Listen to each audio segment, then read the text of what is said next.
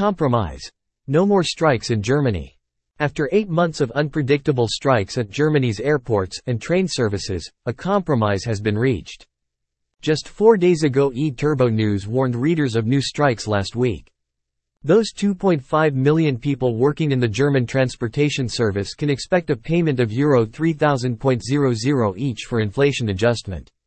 In addition, salaries will increase on a step-by-step basis in 2024. This is a victory for those working in public service on a federal or regional level in Germany. Leaders from both sides met in Potsdam Saturday and came to this compromise. Union Verdi spokesperson Frank Werneke said this was the highest salary increase for his sector since World War II. A payment of Euro 3000.00 per worker is scheduled for June 2023, and salary increases of 5.5% with a minimum of EURP 340.00 is scheduled starting in March 2024. Interior Minister Nancy Faeser said this was a fair compromise in tough times.